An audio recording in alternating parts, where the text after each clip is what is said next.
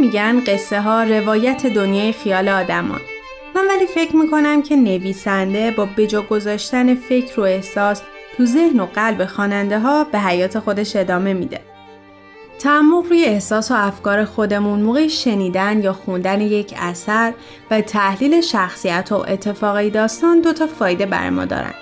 یکی اینکه کمک می‌کنن درک بهتری از واقعیت دنیای اطرافمون داشته باشیم. دومم اینکه زبان قویتری برای تعریفش بهمون میدن. مخصوصا به ما نوجوانا که قوای تخیل و درکمون تو پویاترین نقطه زندگی قرار داره. پس گوش می‌کنیم و میاندیشیم به داستانهایی برای نوجوانان.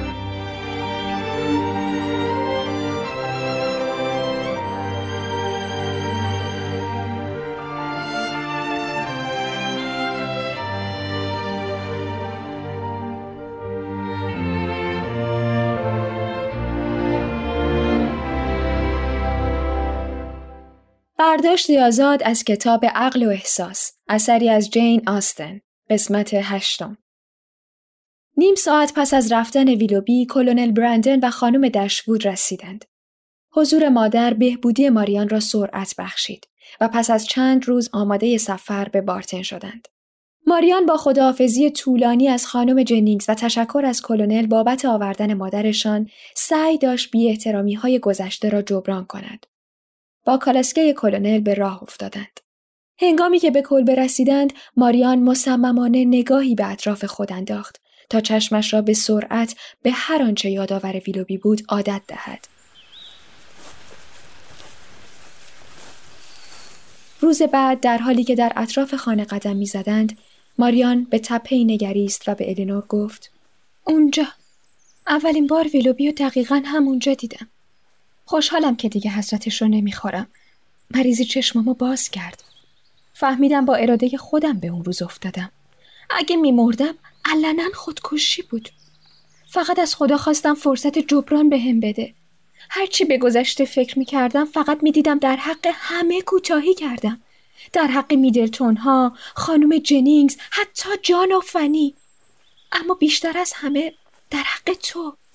تویی که خواهرمی. بهترین دوستمی. تویی که همیشه کنارمی.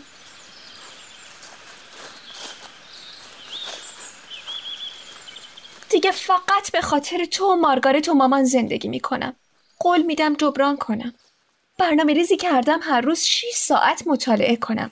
اینطوری در عرض یک سال فکر و شخصیتم خیلی رشد می‌کنه. از کتاب خونه های سرجان و کلونل برندن می‌تونم کتاب قرض بگیرم. و اما ویلوبی. می‌دونم باهاش خوشبخت نمی‌شدم. ولی اگر بگم فراموشش می‌کنم دروغ گفتم. تغییر شرایط نمی‌تونه خاطراتش رو پاک کنه. اما سعی می‌کنم با هدفمندی و منطق و دعا احساساتم رو مدیریت کنم.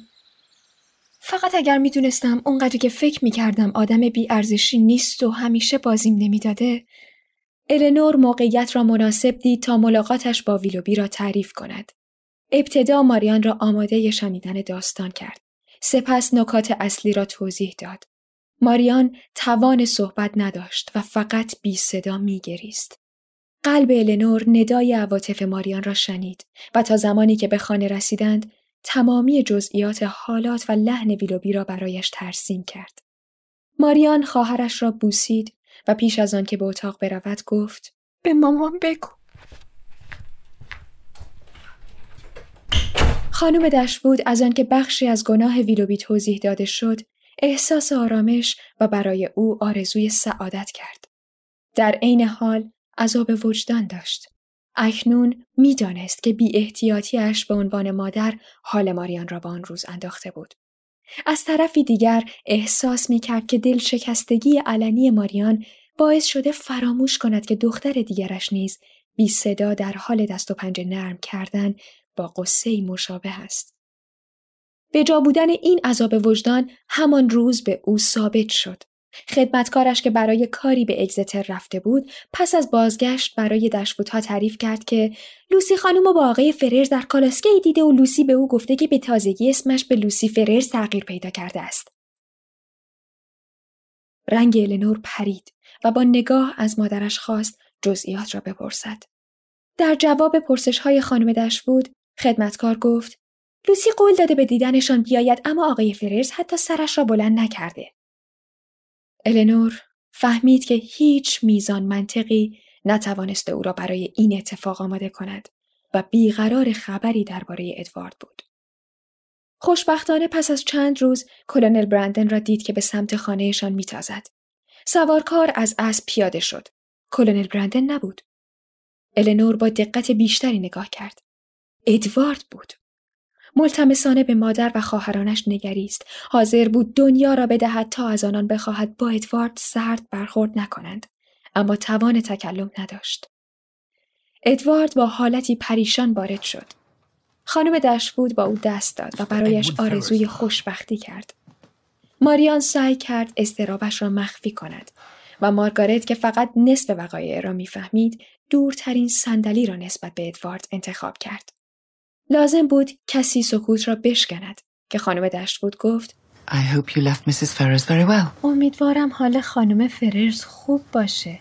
Yes, yes, quite well, on the whole. بله خوبه. النور بدون آنکه سرش را بلند کند گفت Is Mrs. Ferrers at Exeter? خانم فررز هنوز اکسترن؟ No, my mother is in town. نه مادرم توی شهره. منظورم همسرتون بود. منظورتون همسر برادرمه؟ You have not heard. My brother is lately married to Miss Lucy Steele. فکر کنم نشنیدید. خانم لوسی استیل اخیرا با رابرت ازدواج کردن. النور دیگر نمی توانست بنشیند. از اتاق بیرون دوید و به محض بسته شدن در گریست. گریه ای که فکر می کرد هیچگاه پایان نخواهد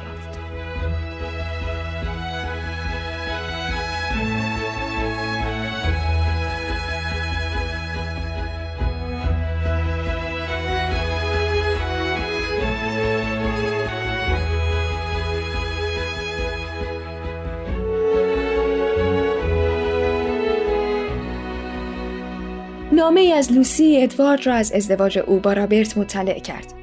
24 ساعت پس از دریافت آن در حالی بین گیجی و شعف ادوارد در مسیر بارتن بود تا از النور دشوود خواستگاری کند و چه خوب کارش را انجام داد. آن روز در حالی که با نامزدش قدم می‌زد گذشته را با بلوغ مردی 24 ساله تحلیل کرد. 18 سالگی که از پلیموت رفتم تا 19 سالگی که وارد دانشگاه آکسفورد شدم علنا بیکار بودم وگرنه خیلی زود از توهم علاقه به لوسی خلاص می شدم. اما اجازه نداشتم شغل انتخاب کنم. با رابرت و مادرم صمیمی نبودم واسه همین به پلیموت حس خونه داشتم چون اونجا از دیدنم خوشحال می شدن. اون موقع فکر می کردم لوسی خوشگل و چون زنای دیگر رو ندیده بودم نمی‌تونستم مقایسه کنم. اینطوری داستان بچگانه ما شروع شد. خیلی زود فهمیدم دوستش ندارم. هرچی بزرگتر شدم بیشتر فهمیدم خودم رو تو چه مخمسه ای انداختم. اوایل آشنایی با تو به خودم می‌گفتم یه دوستی ساده است. بعدها که با لوسی مقایست کردم تازه فهمیدم چقدر احساسم پیش رفته. مادرم که تردم کرد امیدوار بودم لوسی قضیه رو ول کنه اما اصرار داشت توی سرنوشتم شریک باشه. نامه آخرش که رسید تا یه مدت منگ بودم. در نامه به ادوارد جان نوشت که ازدواج رابرت خانم فررز را آنقدر به هم ریخته است که اگر ادوارد عذرخواهی کند با وساطت جان و فنی بخشیده خواهد شد. ادوارد به لندن رفت. به مادرش اعتراف کرد که نامزدی با لوسی را اقدام خطایی می‌داند و نهایتا رابطه فعلیش را آشکار کرد. خانم فررز که فهمید نمی‌تواند ادوارد را به خواستگاری میس مورتن بفرستد فرمان ازدواجش با النور را صادر کرد اندکی از جیب مبارک برایشان مایه گذاشت و به همراهی دختر و دامادش به دیدن زوجی از هر لحاظ خوشبخت و هماهنگ در خانه کشیش دلافورد رفت. پیشگویی های خانم جنینگز نیز کاملا غلط از آب در نیامد. برنامه داشت در کریسمس برای دیدن ادوارد و لوسی به خانه کشیش برود. منتها تغییر کوچکی در این حین باعث شد به دیدن ادوارد و النور برود. از طرفی روز شماره می کرد تابستان برسد تا از درختان باغهای درافورد توت بکند و فکر می کرد صاحبشان النور و برندن باشند. اما دو سال بعد بانوی دلافورد ماریان بود. لازم نیست نگران خانم جنینگز و سرجان باشیم. تعهل دو دوشیزه داشت بود دیری نپایید که مارگارت به سن مطلوب رسید و موفق شدند توجه خود را بر زندگی عاشقانه او متمرکز کنند. اوضاع جاری النور چندان بد نبود.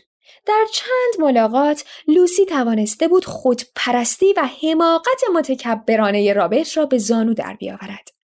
رابرت مقرور از اینکه نامزد ادوارد را قاپیده و سر مادرش را شیر مالیده با پولی که حق برادر بزرگترش بود ازدواج کرد.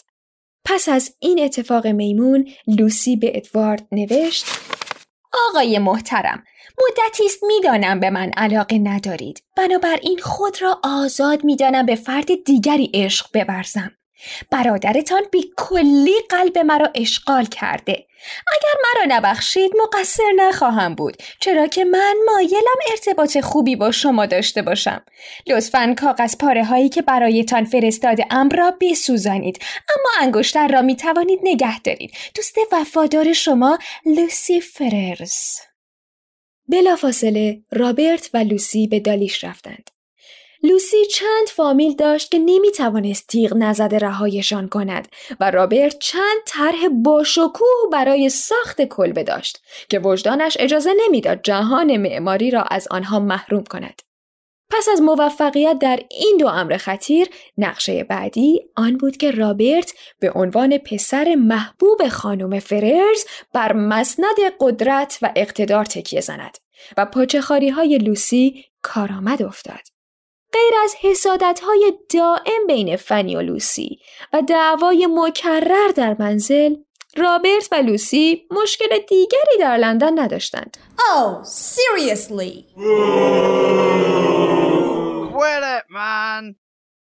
ماریان پس از گذشت دو سال به میل تمامی آشنایانش با کلونل که دوستی محترم بود ازدواج کرد و روح جدیدی به زندگی برندن بخشید. ماریان که نمی توانست نصف نیمه دوست بدارد به مرور زمان با مشاهده سهم خودش در خوشبختی همسرش قلبش را تماما به او سپرد. مانند زمانی که قلبش تماما از آن کسی بود به نام ویلوبی. ویلوبی خبر ازدواج ماریان را شنید. با آنکه این خبر درد عمیقی در سینهش ایجاد کرد، افسردگی نگرفت و گوشنشین نشد. هرچند تا آخر عمر و در خفا ماریان برندن را به عنوان نمونه کمال یک زن ستود.